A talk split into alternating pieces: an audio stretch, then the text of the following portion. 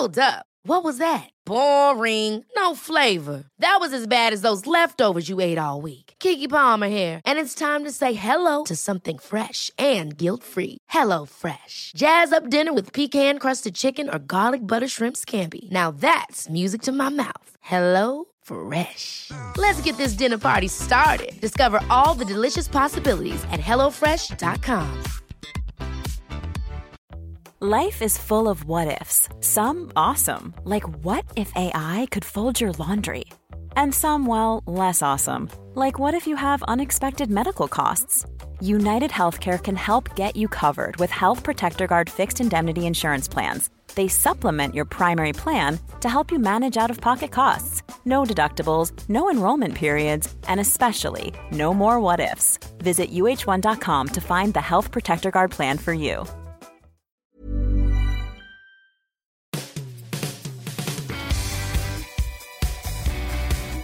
Welcome to the Football Writers Podcast. My name is Mike Calvin. I'm joined by Dave Kidd of The Sun and Seb Stafford Bloor of Football 365. Sorry about this, but it has to be done. VAR is football's three letter, four letter word. It's dominating debate, it's dividing fans and friends. It's dramatic, but destructive. Don't get me started on the new handball rule. It's a mess. What should we do about it, Dave? Oh, scrap it. Maybe, maybe just have goal line technology. I, I, I'm, I'm a anti VAR fundamentalist. I, I was before. Everything that's happened so far has proved me correct as far as I'm concerned. Um, I, my, my main problem is a gut feeling, which is that I, I believe this, this issue separates people. Those who believe football is fundamentally entertainment for our enjoyment, what the working man did to go with, with, his, with his father and his son or daughter and, and, and mother to go and watch their football club and enjoy it on a Saturday afternoon. And when our team scores, to hug each other and celebrate rather than wait for a guy in a truck near Heathrow to decide whether or not someone's big toe was offside. It is a very fundamental thing with me. After that, which I, I can't personally get over, I just do not want VAR. I believe it's a sport to enjoy. I don't believe it's a science. I don't believe it's a business. I don't believe that because there's big money in the game, we therefore have to have this ultimate justice, which is unattainable anyway. But further on from that, in terms of the actual technicalities of where we are at the moment, it seems to me, and I've heard this said, and I don't know the exact yes or no of this, it seems to me that the handball law has been altered to suit VAR and to make it more black and white so that VAR works better, which is the tail wagging the dog. That is something that may be smoothed over, I think. Um, it's my assumption that, VAR is not going to go away, I, but I don't actually believe this this this thing we keep hearing that you can't put the genie back in the bottle that once you have VAR you can't step back from it. I don't believe it's an inexorable tide. I believe that if enough managers, players, administrators, fans dislike it and we're seeing more and more people coming to that point of view, then it can be reversed. We can, we can step back. Mm. We can just go with line calls. I don't think many people are opposed to goal line technology. And that's where I am on the debate. Um, I'm, I'm, probably still in a minority, but I think I'm in an increasingly large minority of people who would just rather bin the whole thing. Yeah, that one seconded from me. But you were at City on, mm-hmm. on Saturday evening, Seb. You know, we talk about, well, slide rule, efficiency, it kills spontaneity. But also, we are talking about the handball rule there. To be honest, we can read, you know, we can read the, the laws, but do you actually understand what's going on? Because it's so inconsistent. Uh, not really, Mike. I mean, this is a point Pep Guardiola made after the game. He was talking about his issue really wasn't with the, the goal that was ruled out in stoppage time. It was with a failure to award a penalty against Erik Lamela in the first half. But he did talk about sort of three very prominent handball incidents in the last six months. So obviously the one which occurred on Saturday night, um, the uh, block on Sadio Mane's shot in the Super Cup, which wasn't given uh, as a penalty, and then the Llorente inverted commas handball uh, at the Etihad uh, in the Champions League quarterfinal last season. It's a strange thing because I've been watching the game for over 30 years, and I feel like now I don't really understand the handball laws anymore, and, and it's it's um, I think Dave covered it. It's being constructed now in a way which makes it black and white for the purpose of VAR's interventions, and I think whilst anybody who watches the replays of that goal back now would say, yes, that's clearly been influenced by handball, sort of the received wisdom which has been built up over the last well, 100 years really is that that is not really within the spirit of a, an infringement within the box. That is not a, a player punching the ball into the net. That is not a player trying to influence the pattern of the play by using his hand. It's, uh, it's baffling. It's baffling. Take all the tribalism out of it, and no, I didn't hate seeing that goal being disallowed, but I feel like what we're watching isn't really football. It's kind of physics and maths sometimes, which I think is especially for the people in the ground. I think I've yeah. I've been at three games so far this season, and I must have seen probably about seven or eight VAR checks. Um, the majority of those have not been intrusive; they've not affected the spectacle. But when it does, it's very strange. It's a very strange. Paint me a picture then of okay. of that goal, in inverted commas, okay. Uh, in the ninety third minute or whenever it was on on Saturday. What was the move? You know, your instinct is right goal. Yep. You're thinking re- or rewrite. yeah, well, rewrite. Exactly. um, and then it takes too long to actually come to a conclusion, doesn't it? So, what's the mood in the stadium like? Okay, well, so initially delirium because City have won the game. Um, now the kind of the new instinct is to watch the referee, to watch what he's doing with his with hand in his ear, and you know, especially because of what happened last season. So all eyes on Michael Oliver nobody in real time really spotted an infringement. There was no question of offside, so it was sort of. You thought to look, did you, when you were in? Absolutely, absolutely, because of what happened last right, season. Yeah, Dave, I was yeah. there last season when it happened. It exactly, was, absolutely. You know, I just no one saw that one coming. It, I didn't at home. I didn't see that one coming. No, no. I mean, it, we were. I was at Stockley Park before the season began. Yeah. Um, and I'm aware of the speed at which these checks take place and what the intention is. And, and sort of Oliver started to kind of walk back towards the, the halfway line. There was no indication that he was really being advised that there was something within the passage of play which needed to be looked at. And so he thought, goal. So I was on with my, uh, well, you know, and so it seemed aspect of my match report. And then he walked back to the, the 18 yard box and disallowed the goal. And then on the screen, the uh, no goal decision came up. And it was bizarre because it was sort of obviously different parts of the stadium recognised that at different points. Mm. So you had this sort of shuttered response to it, which was very strange. It's, it's going to take some getting used to because it's not. It's it's against everything that I've got used to inside of football. No, no, Spurs players w- were. Um... Well, look at Hugo Lloris's reaction when he's told by the referee. He starts laughing. Yeah, yeah. which is very very instructive yeah. about. I mean, I. Players yeah. know. Players know. You know. Yes, more than any exactly. of us, top level players who play the game all their lives, they know the the spirit of the game. They they know when something is amiss and when it isn't. And if there'd been any chance, yeah. I mean, footballers are cheats. All footballers are cheats. They will they will any any any 50-50 throw on that they know is actually going the other way. They will they will appeal for it. There was not they will appeal for appeal. anything, and no Spurs player not a single one. Appeal. I don't think any West Ham player appealed for the Brighton goal that was disallowed for offside uh, in the first half on Saturday either. I mean, I don't think there was any appeal then for, for offside. Um, that, that, that's the level of viniquity, kind of, you know, the, the way the way it's being looked at now, um, forensically um, that, that's the sort of level we're at, where nobody who's actually on the field playing the game or, or in the stadium seemingly has any idea there's been an infringement. And mm. I was I was I was there for the Sterling goal in the quarterfinal last year. I remember Lingard's goal, which would have won England the the um, yes. semi-final against Holland in the Nations League, was another one where in the stadium no one had a clue. Just great, great delirious celebrations, and again a minute, minute and a half later, it seems mm. all, all cut dead. Yeah, because football, in essence, Seb, is a game of human error. It's yeah. defined by human error in many ways. So we're moving away from that. His human error, you know, I'm looking at City's performance against Spurs. Yeah. There wasn't an awful lot of human error in that performance. Okay, they dropped their first point since January, but that was another indication of how good these guys are. They were fantastic. I mean, they were.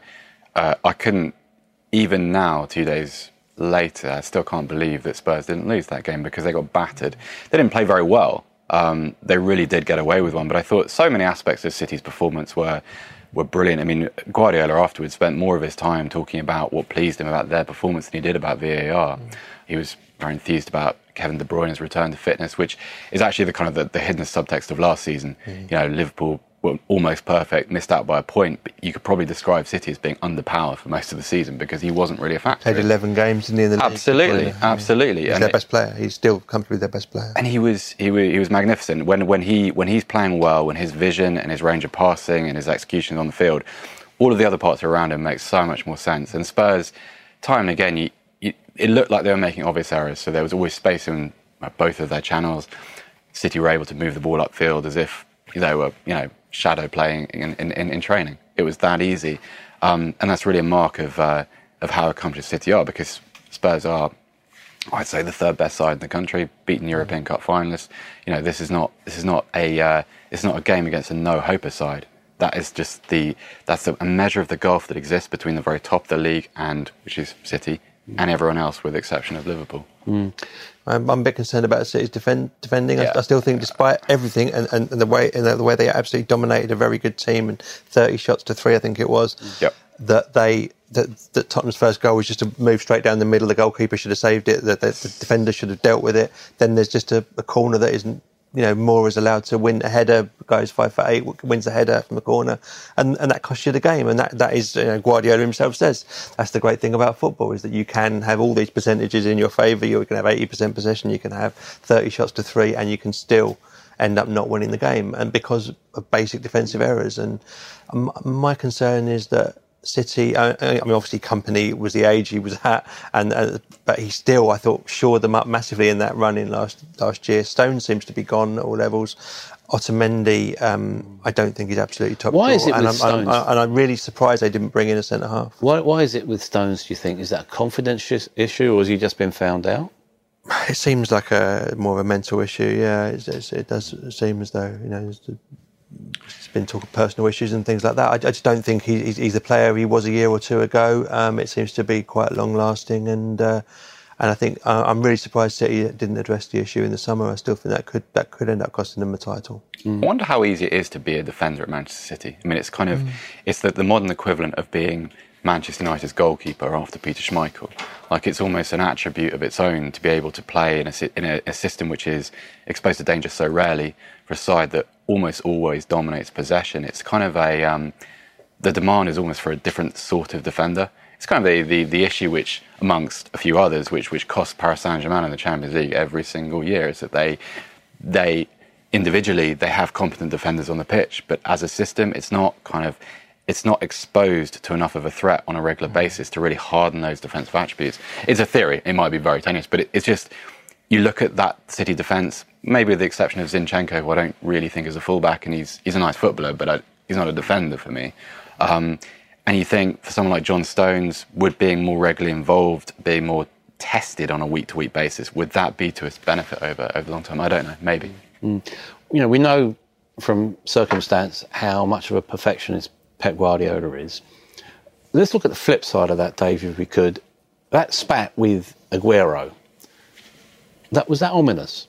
No, I don't think so. I think we love it, and I, you know, I love it, and my, my newspaper loves it when there's a big profile fallout like that, and we love watching it. It's you know, it's like we rubberneck at car crashes, don't we? And we like to watch, you know, a, a, a, a top manager, you know, having it out with with its leading player. It's, it's, quite, it's got a compelling quality to it. But I don't. I think they're both excellent professionals who've worked together so far for three years fairly harmoniously. I think I think Guardiola, you know, in the early days brought a lot extra out of Aguero, who you know, who's become a far more rounded footballer under him.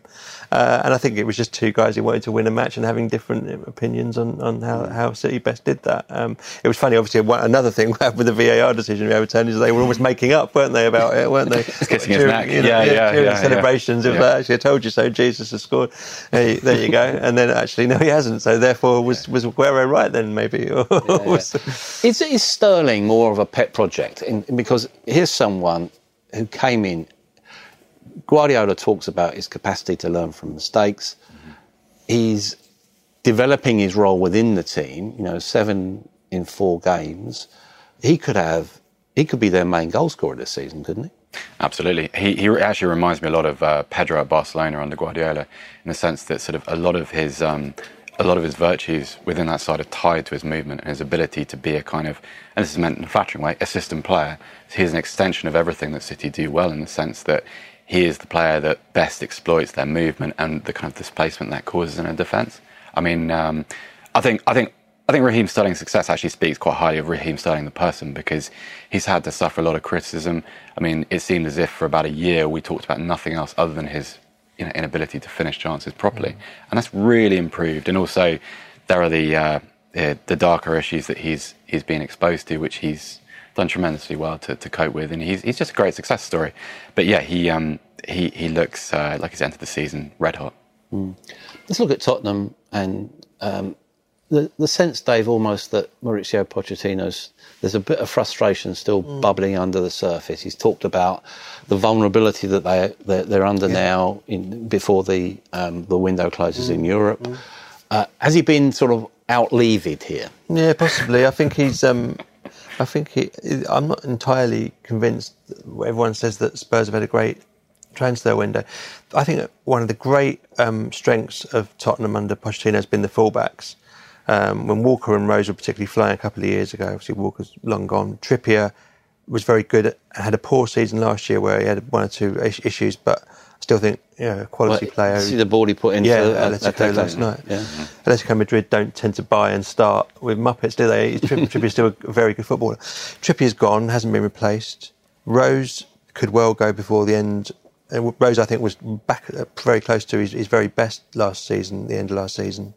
Quality player. And if Rose goes, which is quite possible, I would argue they haven't replaced him because Sessegnon, having watched a lot of Sessegnon, is for me a forward player. He may get away as a wing back, but I think I'd, I'd, I'd always want. I mean, I mean, I've spoken to Aleksandar Mitrovic, who's told me he'll end up being, a, you know, a, a great number nine finisher. You know, that's what he mm. thinks. He thinks he's that good a, a you know penalty box predator. That's someone who knows what he's talking about. So I don't think Sessegnon is a replacement for Rose. I, a lot of people seem to be saying that. I'm not convinced Pochettino thinks that. I think he thinks he's a very good player, but I don't think he thinks he's a left back in a flat back four, certainly. So therefore, I don't understand why Spurs have gone and weakened themselves significantly, potentially, if Rose goes and they're willing to let him go.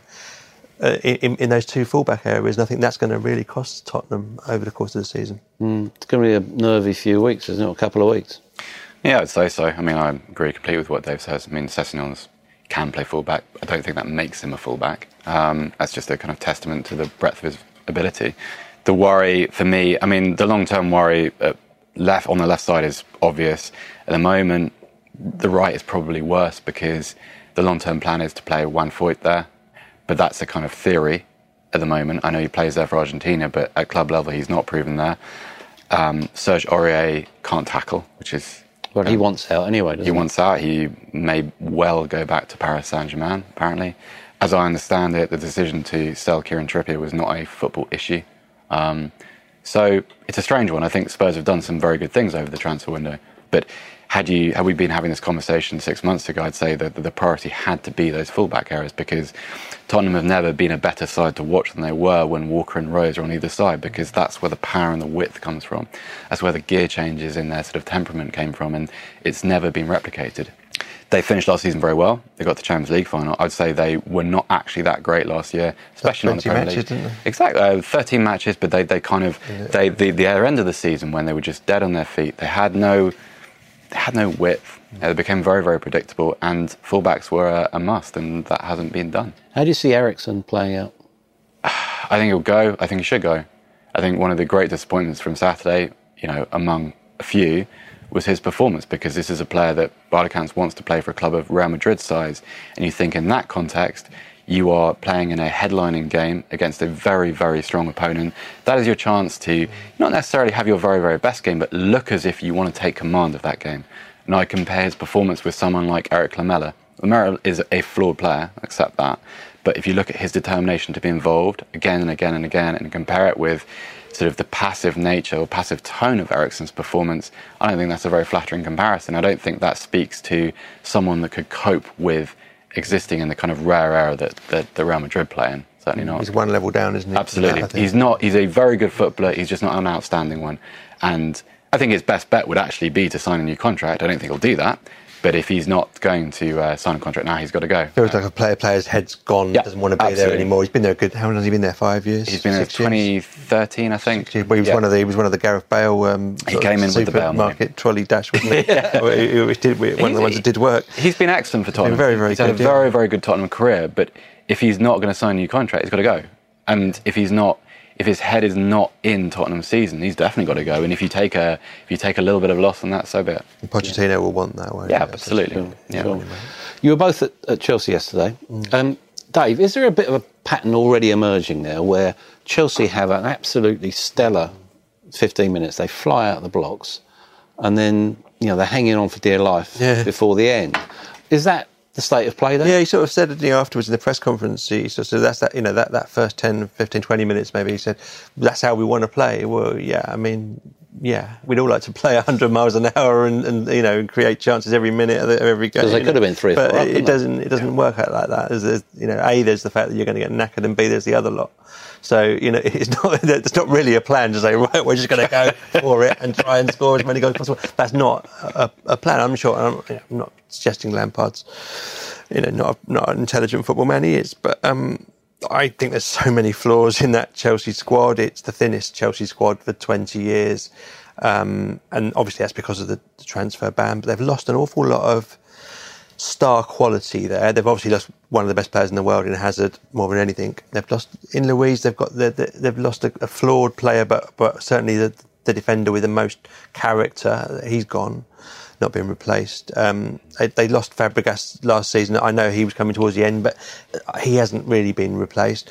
They had a couple of centre forwards who who have been in or around world class in Morata and Higuain, who didn't do it for Chelsea, but they haven't been replaced. It looked like a League Cup team, hmm. and that's but that's all. That's what they've got now. They've got a couple more kids who are good, good players, Hudson Odoi, Loftus Cheek, and then they've got Rudiger. And after that, that that's the best they got yesterday. It's not like they've got loads of players out. Hmm. It's, not, it's certainly not the League Cup team, but it looks like a, a Chelsea League Cup team of previous years. There's so many holes. We knew a lot of this anyway. Lampard knew a lot of this when he came in, and Lampard probably wouldn't have got that job if it hadn't been for the transfer ban. He, he was there to try and you know lift the spirits in reduced circumstances, and and, and there was a, a you know real carnival atmosphere around Stamford Bridge before kick-off and for the first seven or eight minutes of that game when they were playing. They came at, at uh, Leicester like a train, but it's not sustainable playing like that. And it's not sustainable trying to finish in the top four with that squad. Mm. Mason Mount, you know, if you're talking about a feel-good factor in that, Yeah. he embodies it, doesn't he? And player, young player of great technical quality, and okay, there's improvement in him, mm. but you can see that he's worth the act of faith. terrific player.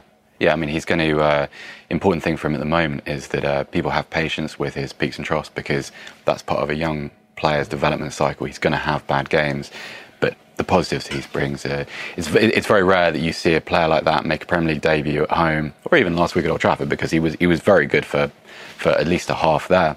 He's got everything you need to play as a kind of a modern number ten. I mean, he's he's an active part of Chelsea's press, where his goal came from. He makes excellent runs into the penalty box. He probably could have had two or three yesterday by half time. I think um, you know Lampard obviously has a lot of faith with him. He's got an existing relationship with him, and that patronage is very important for a young player. If you compare it to the Callum Hudson-Odoi situation last season, when it became almost sort of Hudson-Odoi versus his manager at, at certain points, certainly around winter time when a player feels that he's not, you know, one bad pass away from the bench or from being dropped, you know, you, you see a sort of a, a bolder product as a result, and he, he's uh, he's very exciting. If, if he's not in the uh, the England squad, uh, I'll be very very surprised. He's terrific. Yeah, but is that a warning inherent in that last sentence? In other words, don't rush him. Yeah, sure. I think that that actually, um, despite what I said, uh, you know, and I do think Chelsea are going to struggle to finish top six even this season. Um, there is that understanding, I think, from the club hierarchy, certainly from supporters, that this is a different season. This is, a, and they've, they've they've really wanted to see young talent flourish. They obviously, as, as Seb said last season, it was all about Hudson Odoi playing. Obviously, unfortunately, it, as a badly timed injury because he, he he surely would be starting given this new ethos on, on youth that they've almost had to go with. So I, I just think that um, that there will be a cer- there will be a lot more patience with Mount and with other young players there than there would have been in previous seasons at Chelsea. But the, the problem is that trying to blood four or five young players at once is, is very difficult. Trying to blood one or two is great. Four or five, there's not that there's not the right balance about the squad. That when things are going right, they do need the senior pros to learn from, to mm. to you know take their lead from. But does that patience exist with Frank Lampard in terms of, you know, what football's like? Conventional wisdom, you know, soon becomes, you know, the the um, you know uh, irredeemable truth. Mm. Oh well, you know, Lampard's great, but he doesn't know how to do a substitution. You know, he, he mm. waits too long. Yeah. That's already being said, which is unfair in itself. Yeah. But But does if Chelsea that, are struggling after a couple of months and they're in the bottom half of the table, say, then then there is going to be a lot, an awful lot, and, and then we're going to have to see whether this is a new Chelsea or not, aren't we? You know, whether Abramovich has in any way, and his and his and, and Marina and the people there have in any way changed and are you know are able to do what they've said. I'm sure they said they were going to be patient with Villas Boas when he arrived. I'm sure I heard that at the time, and due to Lampard and one or two others in the dressing room, it didn't didn't happen. yeah. What about Leicester? I've got the hots on. I, I think they could even get into the fourth if, if the season goes perfectly for them. Um, they should have won that game, shouldn't they? Definitely, definitely. They had the chances to. I mean, the shame of it was, Mike, is they started so badly. They started. I mean, I, I remember writing, um, I remember doing my intro before the game had begun, and, and saying that, uh, you know, in previous seasons this is kind of a day out for Leicester. Um, the Championship, you know, season accepted, of course, um, and this is a in this context, this is a chance to knock over a fragile big side, and they started terribly passively. Um, and uh, yes, Chelsea played extremely well for 20 minutes and at an intensity that you know very few sides are able to match. But as if they were content not to compete in the middle of the pitch, they were defensively very, very suspect. I think Leicester are probably a year away from being a in the top six conversation, depending on what you know how they invest. Because whilst they're very pretty, very effective with the ball and going forward, I've got a few issues with the way they uh, the way they look at the back. I don't think it's kind of. I think they've got to. Um, you know, the, the, the displacement caused by Harry Maguire is a bit of a problem. The Turkish defender, whose name I can't pronounce, is not quite as mobile. He's not quite as attuned to the pace of the game. Uh, he's a very good, no nonsense defender, but I'm not sure he has the kind of the, the, the breadth of abilities that Maguire does. Um, so I, I still see it as a little bit of a top heavy team. Jamie Vardy's getting a little bit older. I don't see a proper deputy for him at the moment. I'm not sure Iheanacho is going to pan out the way he was supposed to. So there are a few holes, and it's quite a thin squad. I think a lot of it is going, a lot of the football at the moment is going through James Maddison, Tielemans. Um, they're very dependent on Ndidi to kind of lock up the midfield at the base. So yeah, there's there's depth problems, there's consistency issues. One of the issue, one of the, the problems they retain from the Claude Puel era, mini era, I guess, is this weird capacity to look like three or four different sides within the space of 90 minutes. Like you can watch them in for, for a half and think, no chance, this is a mid-table side, all kinds of flaws. And then they come out off the break and they look brilliant. They played Chelsea off the pitch in the second half and um, they're a little bit more efficiency in front of the goal. They could have won 2 or 3-1, possibly. What about Brendan Rodgers? You, you know, remaking acquaintances with him again, Dave. Um, he seems to be the perfect coach for that type of young and evolving team. Yeah, I mean, obviously, he got a lot of flack when he left Celtic. When he did, you know, when they were you know close to the end of their season, going for that domestic treble as they always they always seem to achieve, and and and um, he did that because he, he you know he genuinely felt Leicester was the right project for him for him, and it did does seem like that.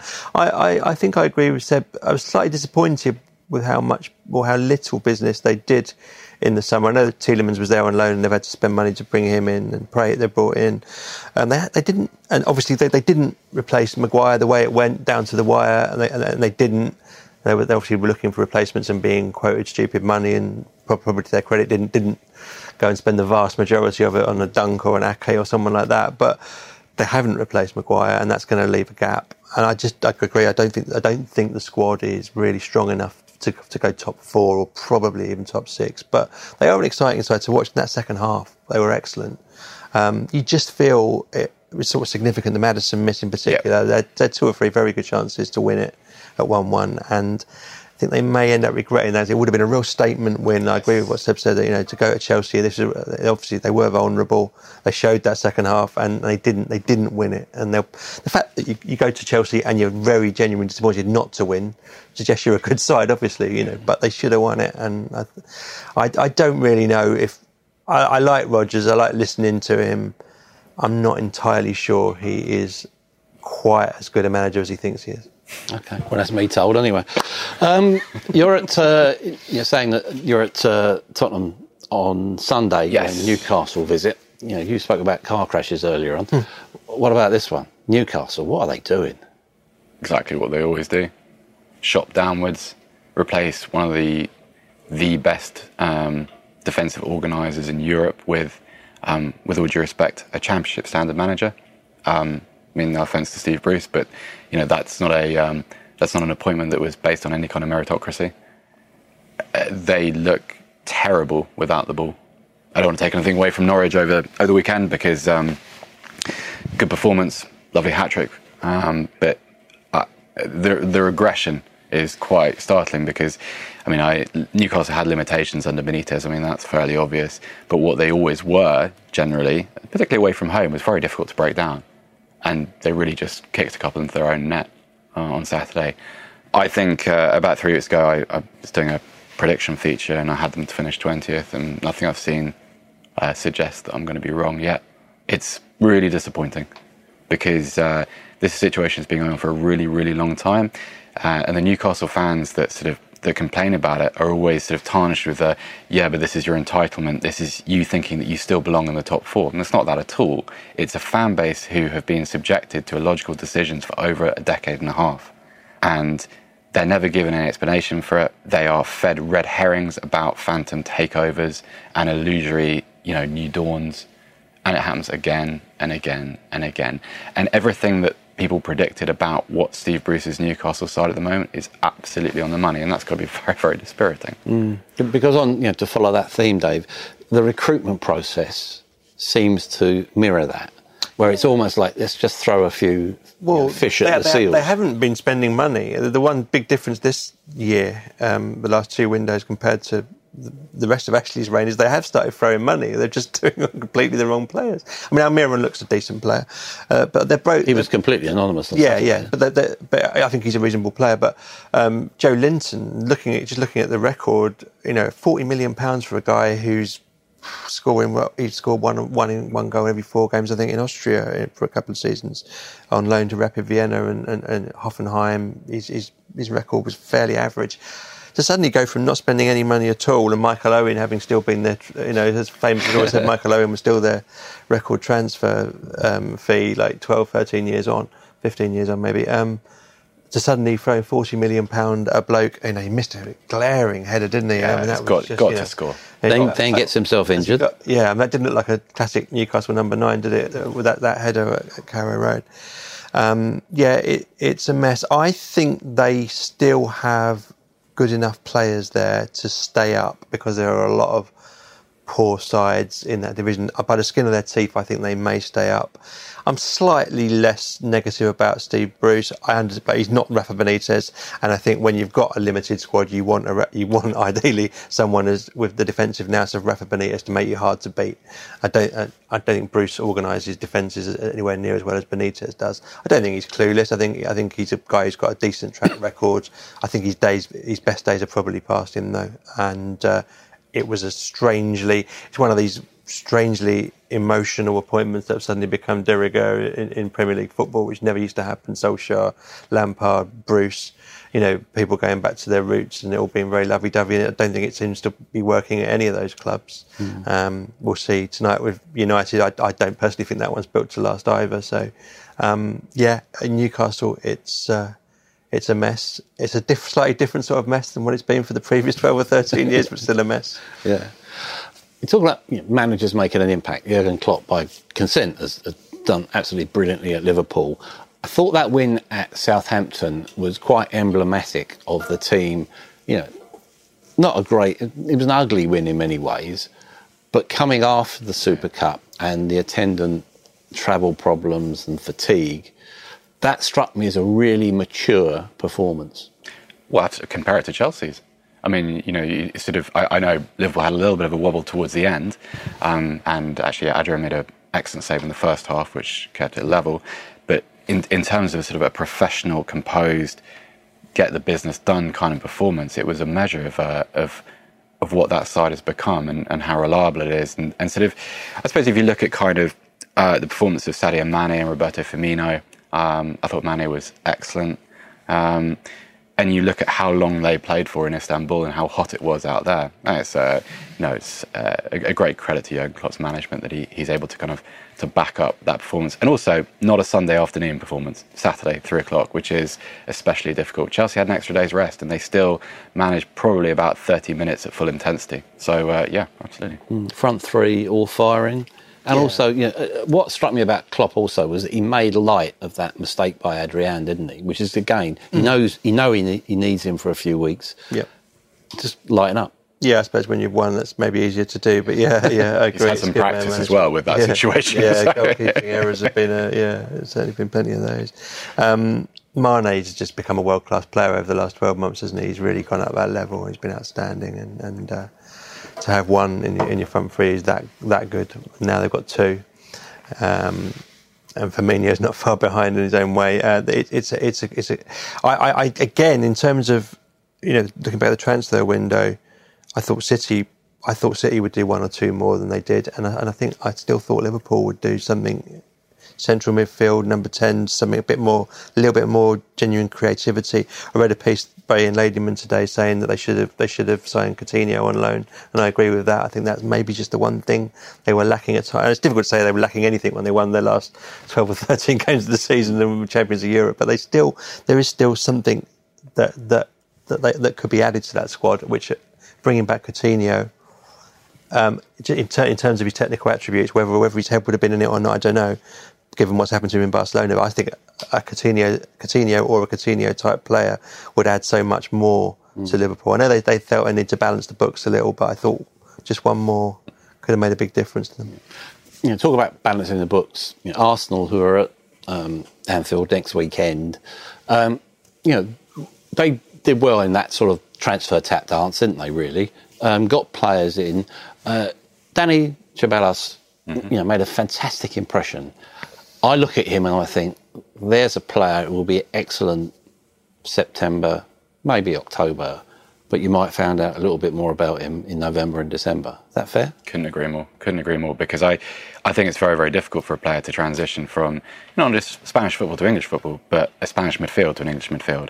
Um, in August at home, a little bit easier. He was great, by the way. He was abs- he had a fantastic game, but I think also one of the problems for me, Mike, is that when there's no permanent clause in a loan deal, and when his future is, uh, in his mind, presumably the Real Madrid first team, what happens when he hits a dip? What what are what are what is his mental approach to that? Is he someone that will say, right, well, no, I want a place in this team, or does he think, right, well, you know, the, the Real Madrid's perspective of this? Are, are there are there caveats about how a player is going to perform in England? And is that going to affect my Real Madrid future? So what happens when that dip inevitably inevitably arrives? Because it will, and that's only natural. That's not a criticism of him. That's just the nature of football, uh, especially for, for new signings with fatigue and you know those kind of issues. Um, so yeah, let's let's let's let's let's uh, hold on to the anointing oil with him for for a few months. I think. Yeah. What's your your take on Emery? You know, he talked about maybe not having as good a team this year as he had last year, which struck me as a bit strange. But um, I thought they've had a good window actually. Yeah. Yeah, Uh, I. I like what they've done. Uh, given they haven't spent a huge amount, and Pepe has spent a lot of money on. Ceballos looks like a really good player. You have to see with any player coming into the Premier League how they deal with that December January period with no winter break. Well, there is going to be a one week winter break, isn't there? But um, with the intensity of the and the way the fixtures come thick and fast during the winter months, yeah, and that's going to be a question mark against anyone. I like Tierney. Um, I like I, I like Luiz for them. I think I think they need a bit more character in the central defence. I know he's got an error in him, but I, I like that signing. Um, I, I think they've done well. Um, I, they'll certainly miss Ramsey.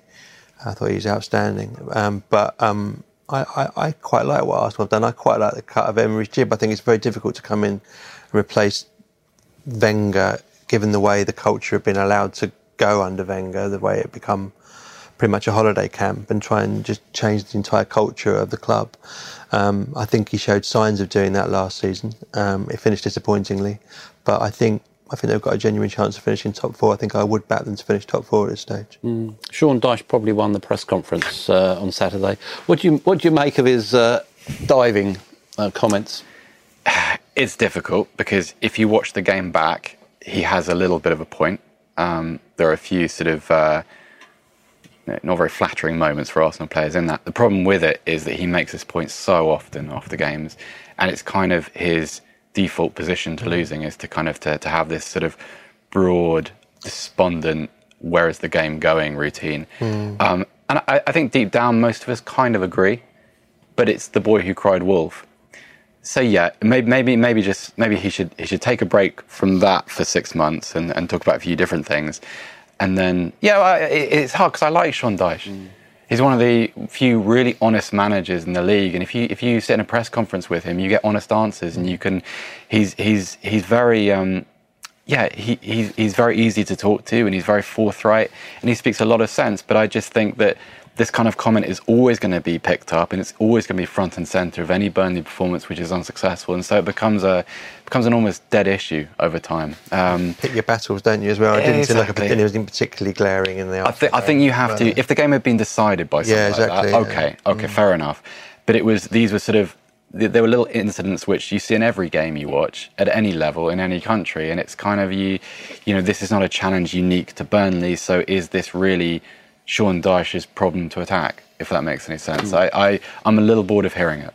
Okay. Well, I certainly think that Burnley are going to be nowhere near a relegation a battle this season. So obviously the focus on that is on the, the teams coming up. Let's look at Aston Villa. They're they're learning the hard way that your mistakes get get punished. Um, they played seven of their twelve new signings um, at the weekend. As a veteran of you know, Fulham's attempt to throw stuff at the wall last year, Yeah. what do you make of it? There's a lot of comparisons with that. It's the obvious comparison to make. I think it's slightly unfair. I think, uh, to be fair, going back to Fulham, I mean, it was two. It was two very poor, costly midfielders.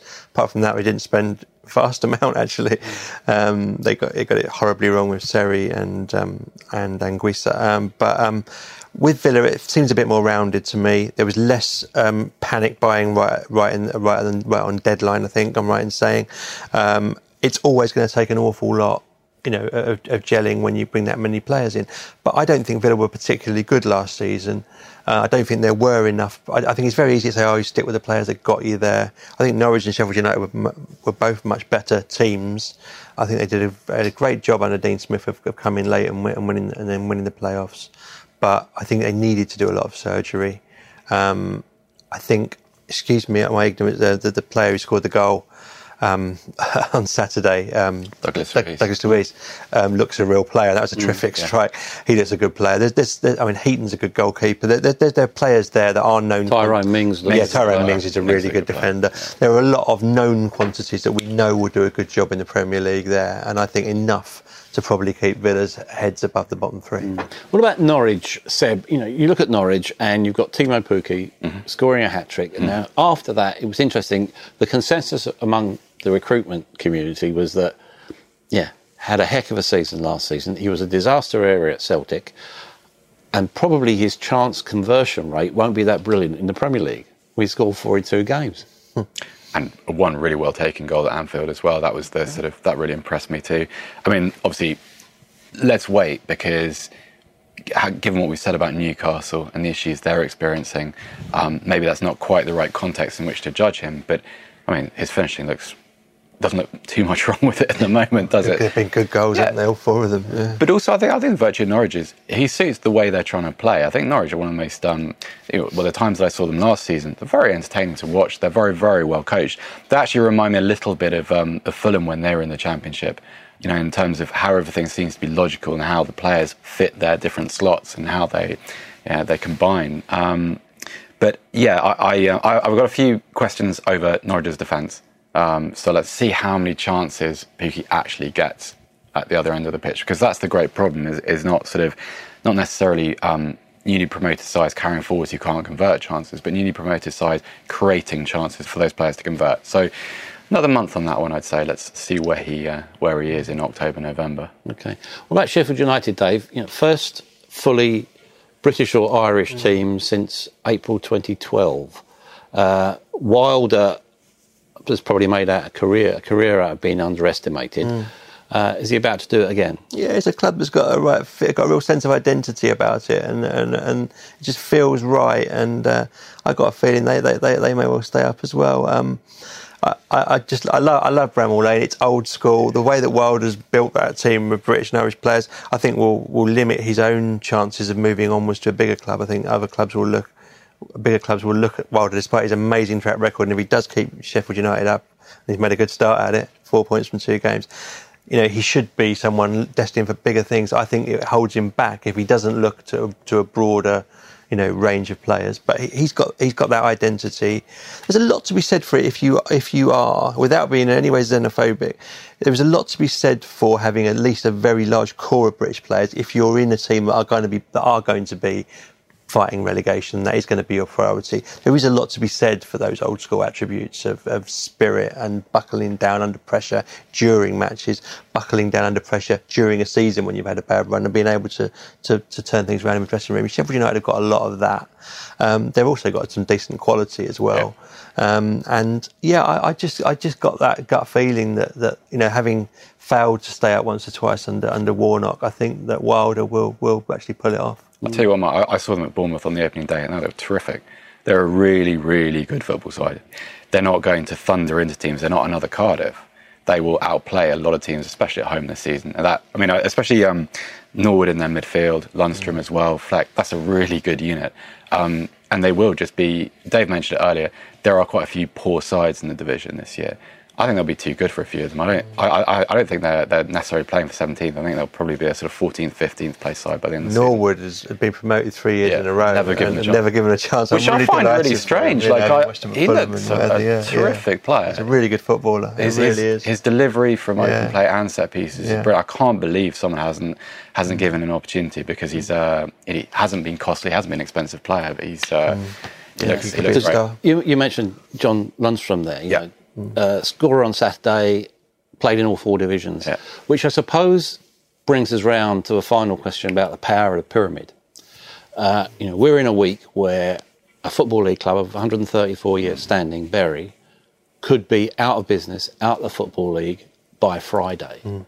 How scary is that? It is very scary. I mean, this is you know, this is Bury, a great historic club. The Shakers of Gigg Lane are a famous team for anyone you know who's grown up watching English football. They're the team who, until last um, May, held the record outright for the biggest ever win in an FA Cup final, six 0 which City um, equal, equaled only this May. They're, it's a great football club. Um, terrific place. I always remember watching them playing against Fulham in the third division in, in an era of, of, of hairy backsided centre halves, and they were always one of the teams who came down and played a bit of football. And I always had a soft spot for Bury, and we do rightly value the, the, pyramid system. The one thing that is definitely unique about English football is the depth of support for local clubs down, you know, third, fourth, fifth, sixth, going down to Conference North where you're quite frequently getting four figure crowds and 5,000 crowds. That is a great strength of the English game. That, that, is a, that is a genuine thing to be proud of. But we haven't got the leadership in the Football League which recognises the role of supporters, which recognises the historic value of these clubs and, and which is, is willing to actually legislate for proper ownership to act against rogue owners. And time after time, rogue owners are allowed to buy clubs. We've seen it at Coventry and Charlton. Portsmouth before that, Blackpool, various other clubs in recent years. The Football League doesn't get a grip on it. It's just a private members club which doesn't actually clamp down and, and realise the value of its own member clubs and their supporters. And that's the tragedy. You agree with that?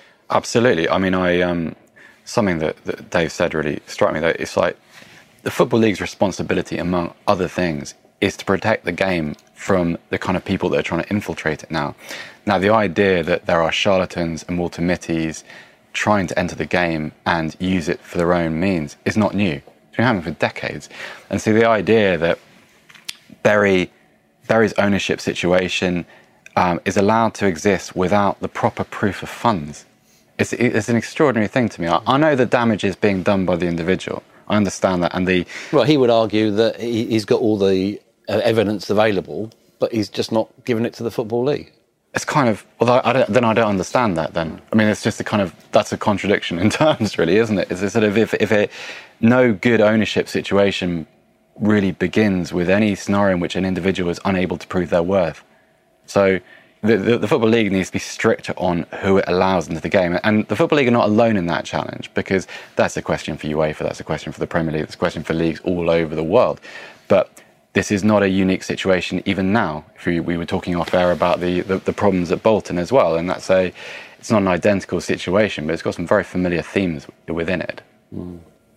Well, football is awash with money, but you can't buy what clubs like Bury represent. They matter and they must be protected. Thanks for joining us here on the Football Writers Podcast.